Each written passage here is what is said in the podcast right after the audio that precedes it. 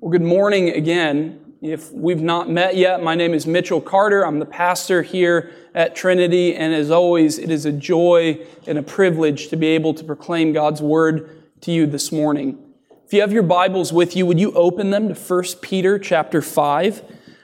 We're going to begin this morning by looking at those last three verses of 1 Peter 5. For those who have not been with us, we began a series preaching through 1 Peter in January and have worked our way through this letter over the last six months. This is what 1 Peter 5 12 through 14 says. By Silvanus, a faithful brother as I regard him, I have written briefly to you, exhorting and declaring that this is the true grace of God. Stand firm in it. She who is at Babylon, who is likewise chosen, sends you greetings, and so does Mark, my son. Greet one another with the kiss of love. Peace to all of you who are in Christ. What I want you to notice is how Peter describes this letter that he has written to them. He says in verse 12, I have written briefly to you, exhorting and declaring that this is the true grace of God. Stand firm in it. All that I have written, he says, is the true grace of God. All that I've commanded you and encouraged you with. None of this is fluff.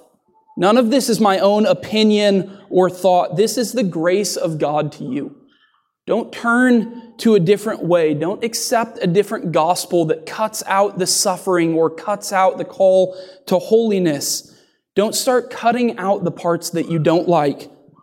This letter is arming you for battle against your sin and for building you up for hope in the life to come.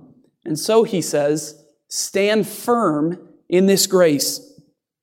And one of the ways for us to stand firm in the grace of God is to know it. That's why we've been going through this letter for the past six months. That's why I've encouraged you to read through it as much as you can throughout this time. So as we close our time in this letter as a church today, I want to read the whole letter to you and then say some final words about God's message to us in 1 Peter. And while this isn't our normal practice to read all the way through a book of the Bible on a Sunday morning, it's pretty normal in the history of the church.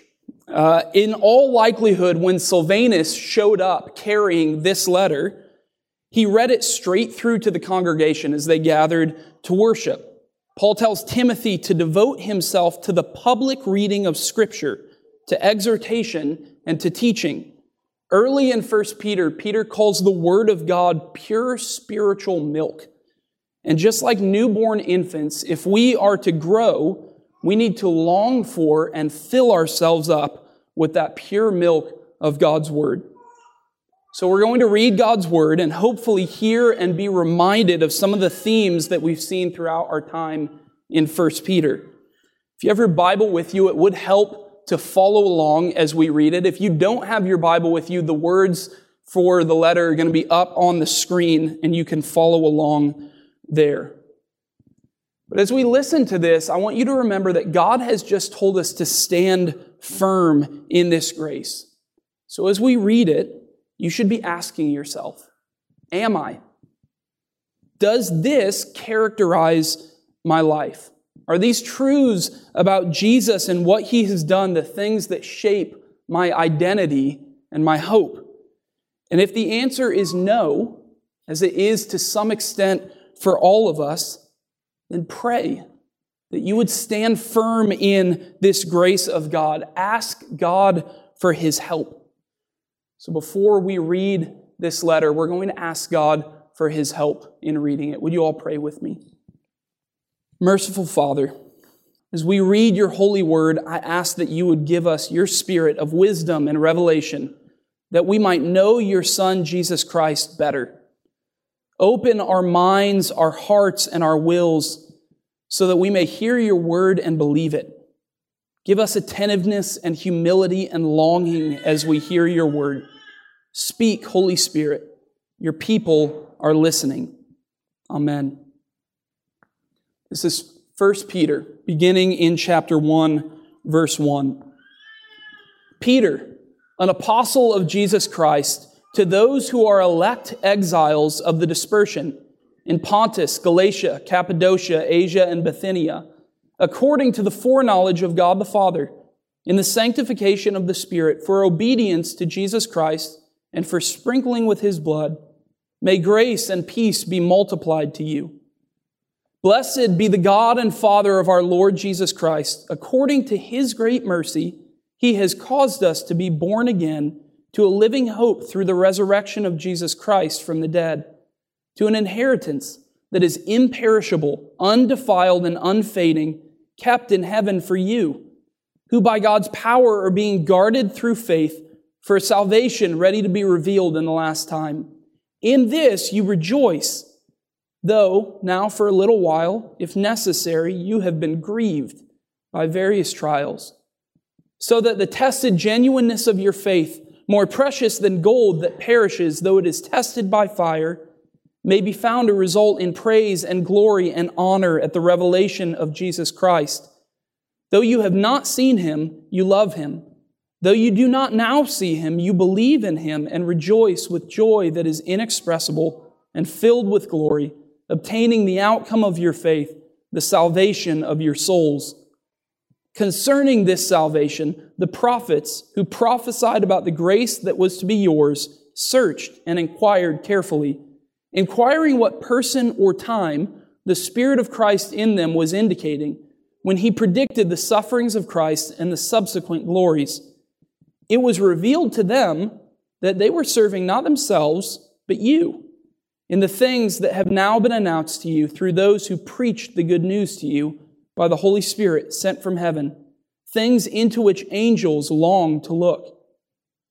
Therefore, preparing your minds for action and being sober minded, set your hope fully on the grace that will be brought to you at the revelation of Jesus Christ. As obedient children, do not be conformed to the passions of your former ignorance, but as he who called you is holy, you also be holy in all your conduct, since it is written, You shall be holy, for I am holy.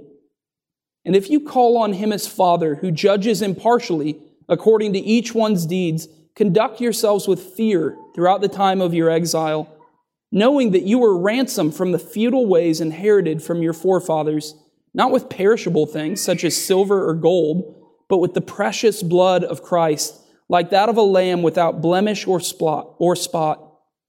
He was foreknown before the foundation of the world, but was made manifest in the last times for the sake of you, who through him are believers in God, who raised him from the dead and gave him glory, so that your faith and hope are in God. Having purified your souls by your obedience to the truth for a sincere brotherly love, love one another earnestly from a pure heart, since you have been born again, not of perishable seed, but of imperishable, through the living and abiding Word of God. For all flesh is like grass, and all its glory like the flower of grass. The grass withers, and the flower falls, but the word of the Lord remains forever. And this word is the good news that was preached to you. So put away all malice and all deceit and hypocrisy and envy and all slander.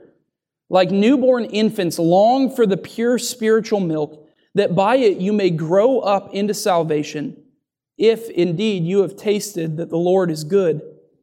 As you come to him, a living stone rejected by men, but in the sight of God chosen and precious, you yourselves, like living stones, are being built up as a spiritual house to be a holy priesthood, to offer spiritual sacrifices acceptable to God through Christ Jesus. For it stands in Scripture Behold, I am laying in Zion a stone, a cornerstone chosen and precious, and whoever believes in him will not be put to shame. So the honor is for you who believe, but for those who do not believe, the stone that the builders rejected has become the cornerstone, and a stone of stumbling and a rock of offense. They stumble because they disobey the word as they were destined to do. But you are a chosen race, a royal priesthood, a holy nation, a people for his own possession, that you may proclaim the excellencies of him who called you out of darkness into his marvelous light. Once you were not a people but now you are God's people. Once you had not received mercy, but now you have received mercy. Beloved, I urge you, as sojourners and exiles, to abstain from the passions of the flesh, which wage war against your soul. Keep your conduct among the Gentiles honorable, so that when they speak against you as evildoers, they may see your good deeds and glorify God on the day of visitation.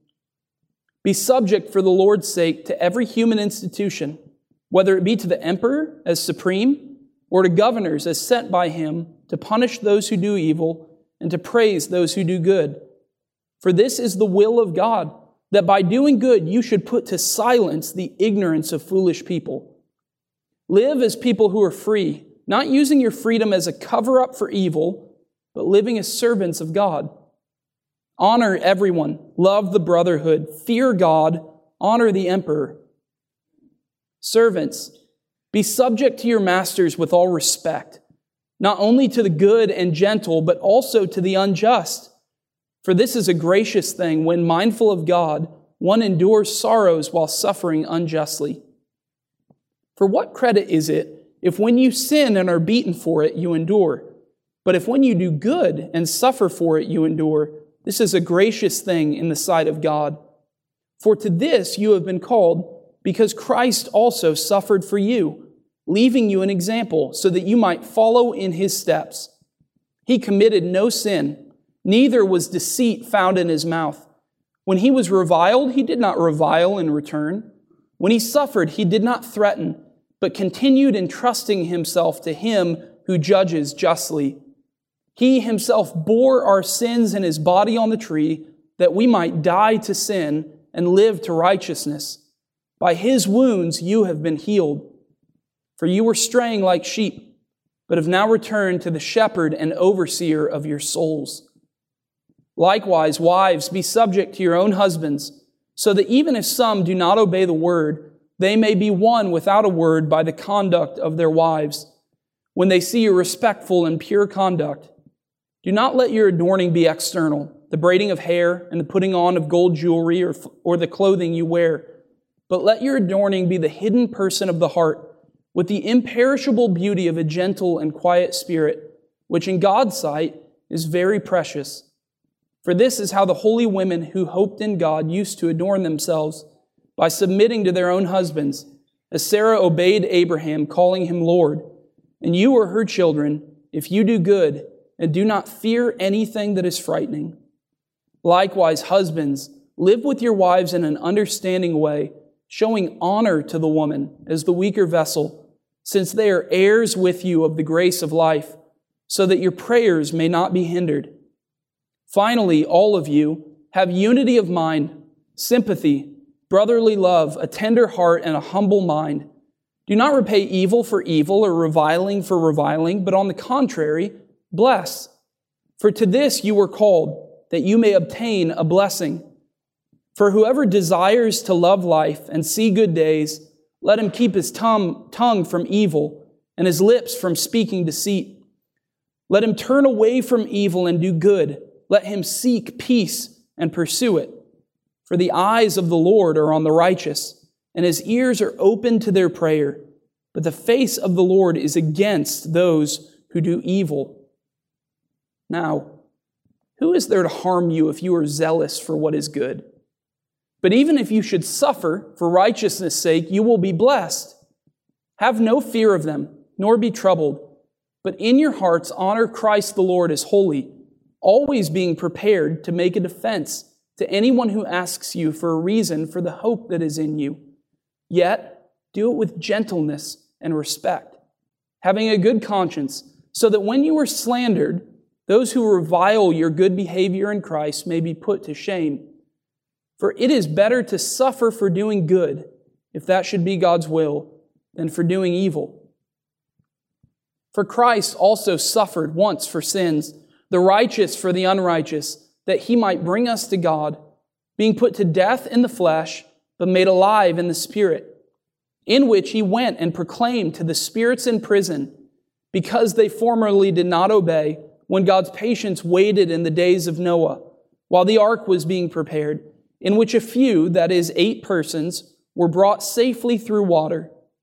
Baptism, which corresponds to this, now saves you, not as a removal of dirt from the body, but as an appeal to God for a good conscience through the resurrection of Jesus Christ, who has gone into heaven and is at the right hand of God with angels, authorities, and powers having been subjected to him. Since, therefore, Christ suffered in the flesh, arm yourselves with the same way of thinking. For whoever has suffered in the flesh has ceased from sin, so as to live for the rest of the time in the flesh, no longer for human passions, but for the will of God. For the time that is past suffices for doing what the Gentiles want to do, living in sensuality, passions, drunkenness, orgies, drinking parties, and lawless idolatry. With respect to this, they are surprised when you do not join them in the same flood of debauchery, and they malign you. But they will give account to him who is ready to judge the living and the dead. This is why the gospel was preached even to those who are dead, that though judged in the flesh the way people are, they might live in the spirit the way God does. The end of all things is at hand. Therefore, be self controlled and sober minded for the sake of your prayers. Above all, keep loving one another earnestly, since love covers a multitude of sins. Show hospitality to one another without grumbling. As each has received a gift, use it to serve one another as good stewards of God's varied grace. Whoever speaks, as one who speaks oracles of God. Whoever serves, as one who serves by the strength that God supplies, in order that in everything God may be glorified through Jesus Christ. To him belong glory and dominion forever and ever. Amen. Beloved, do not be surprised at the fiery trial when it comes upon you to test you, as though something strange were happening to you. But rejoice insofar as you share Christ's sufferings, that you may also rejoice and be glad when his glory is revealed. If you are insulted for the name of Christ, you are blessed, because the Spirit of glory and of God rests upon you. But let none of you suffer as a murderer, or a thief, or an evildoer, or as a meddler. Yet if anyone suffers as a Christian, let him not be ashamed, but let him glorify God in that name. For it is time for judgment to begin at the household of God. And if it begins with us, what will be the outcome for those who do not obey the gospel of God? And if the righteous is scarcely saved, what will become of the ungodly and the sinner? Therefore, let those who suffer according to God's will entrust their souls to a faithful Creator while doing good. So I exhort the elders among you, as a fellow elder and a witness of the sufferings of Christ, as well as a partaker in the glory that is going to be revealed.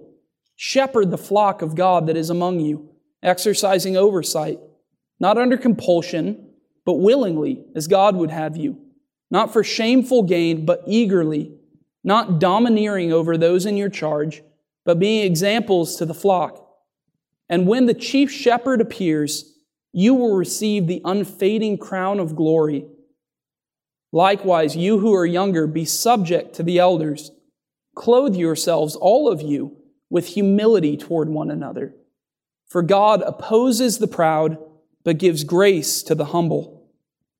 Humble yourselves, therefore, under the mighty hand of God so that at the proper time he may exalt you, casting all your anxieties on him because he cares for you.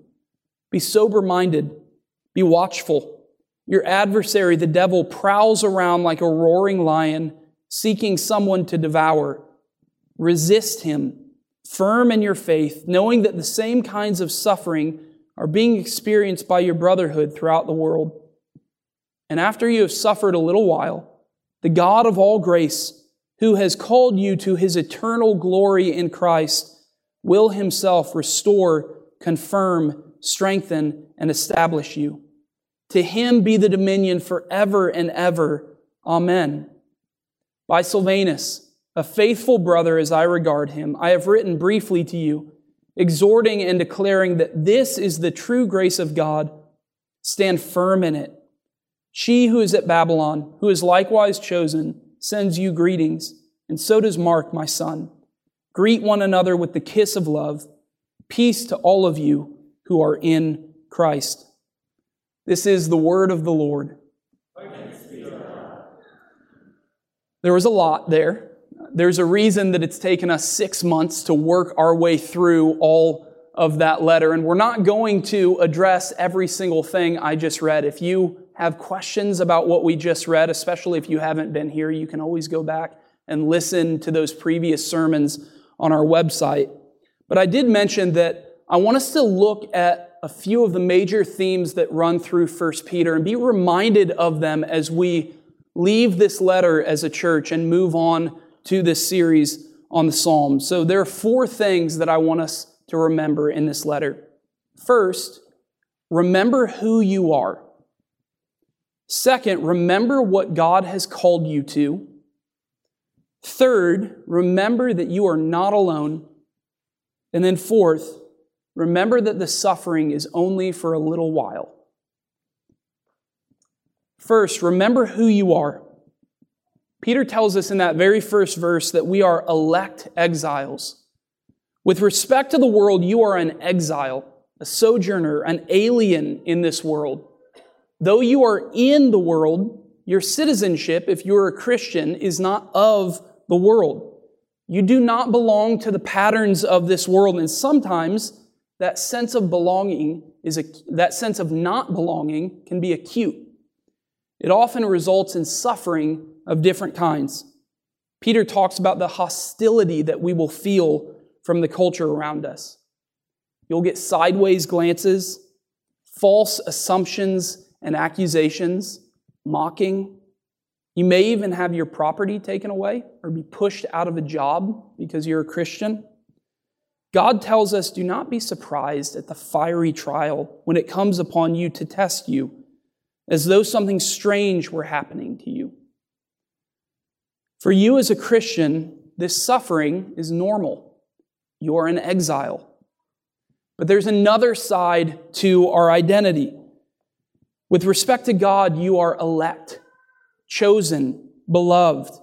You've been born again to a living hope through the resurrection of Jesus Christ from the dead. You may be from Tennessee or California or India or Nigeria, but your citizenship is in heaven. You've been made into God's children. You've been united to Jesus. So everything that is His is yours. And you've been given His Holy Spirit to sanctify you and to comfort you. And even though you are suffering now, part of your election is that you have been given an inheritance that is imperishable, undefiled, and unfading, kept in heaven for you, who by God's power are being guarded. Brothers and sisters, remember that you are elect exiles in this world. We also need to remember what God has called us to. Because of our identity, because we are children of God, God calls us to be obedient children. He says, Do not be conformed to your former ignorance, but as he who calls you is holy, you also be holy in all your conduct. Notice this is dependent upon that identity that we just talked about. Don't be conformed to the world, to your former ignorance, to the futile ways you inherited from your forefathers. That's not who you are anymore. You have died to the world. You are an alien, an exile here. Don't act like you belong. Instead, act like a citizen of heaven, like you are a child of your Father who is holy. This holy living is also very much tied to Jesus. Chapter 2 says, For to this you have been called, because Christ also suffered for you leaving you an example so that you might follow in his steps. And this is where Peter really draws together the two themes of holiness and suffering. It's actually in your suffering that your holiness is required and strengthens and shine forth to the world. It's in the midst of a hostile world that you are called to be holy. Chapter 2 verse 12 or verse 11 says, "Beloved, I urge you as sojourners and exiles to abstain from the passions of the flesh, which wage war against your soul." This is a call to holiness, to wage war on your sin. As John Owen says, always be killing sin, or it will be killing you. But look at the context of that holiness. Look with me at verse 12.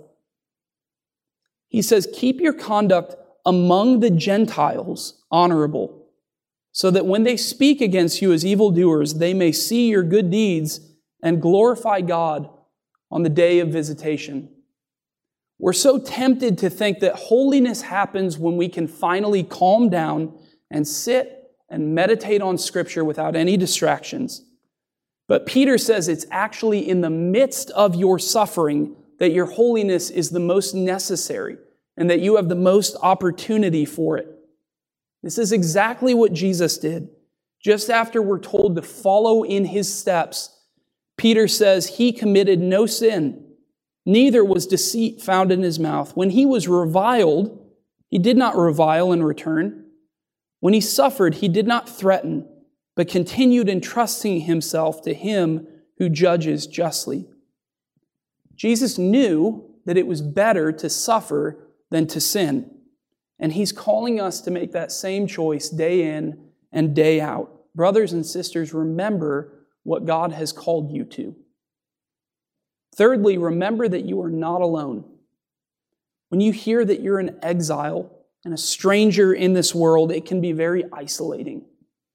But God doesn't tell us that we have to put up with being all alone until Jesus comes back. Instead, He has given us a home, a family here on earth. He has given us the church. This is what He says in chapter 2. As you come to Him, that's Jesus, as you come to Him, a living stone rejected by men in the sight of God, but in the sight of God precious, you yourselves, like living stones, are being built up as a spiritual house. In this household of God, we are called to love one another earnestly from a pure heart. In the world, we feel like strangers, but here we have unity of mind, sympathy, brotherly love, tender hearts, and humble minds. One commentator says the social alienation that the Christian experiences from society is to be remedied by that genuine fellowship found within the community of believers. And this is especially true in the midst of your suffering. You should certainly cast your anxieties on God because He cares for you. But you have brothers and sisters in the church who care for you as well. We are called to bear one another's burdens, to love one another, to serve one another, and show hospitality to one another. All of these are especially vital for us when we are suffering. So let us strive to be the church to one another. Let us be that shelter and sanctuary for each other in a hostile and hard world. Brothers and sisters, remember that you are not alone. God has given you a family in the church. And then finally, remember that your suffering is only for a little while. Peter, throughout this letter, has made reference to time. He follows the pattern of the New Testament by marking time not by minutes and hours and days, but marking time by Jesus. There are three times, according to Peter. There's the time before the life, death, and resurrection of Christ. There's the time we are in now, which is after the life, death, and resurrection of Christ. And then there's the last time, the return of Christ. Peter calls this the last day or the last time, the revelation of Jesus Christ and the day of visitation, among other things. And the reason he brings up these references to time throughout this letter is that he wants us to know what time we are living in. God wants you to know that this time of exile, this time of suffering, this time of fighting to resist the devil is only a little while. Christ has given you everything you need in the here and now to cling to Him and to grow in Him. But it's obvious that it is hard to do those things in this hostile world when we still fight to abstain from the passions of the flesh. But a day is quickly coming when you will not have to have that fight anymore. You will not be an exile, only elect and beloved. You won't be tempted to live as the Gentiles do, but will have a pure faith and a purified soul. You will taste and see the goodness of the Lord without any sin to distract and deceive you, and you will be freed from the suffering that accompanies life in this world.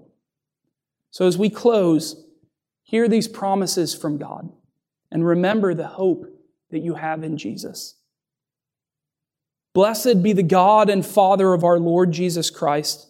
According to his great mercy, he has caused us to be born again to a living hope through the resurrection of Jesus Christ from the dead, to an inheritance that is imperishable, undefiled, and unfading, kept in heaven for you, who by God's power are being guarded through faith for salvation ready to be revealed in the last time.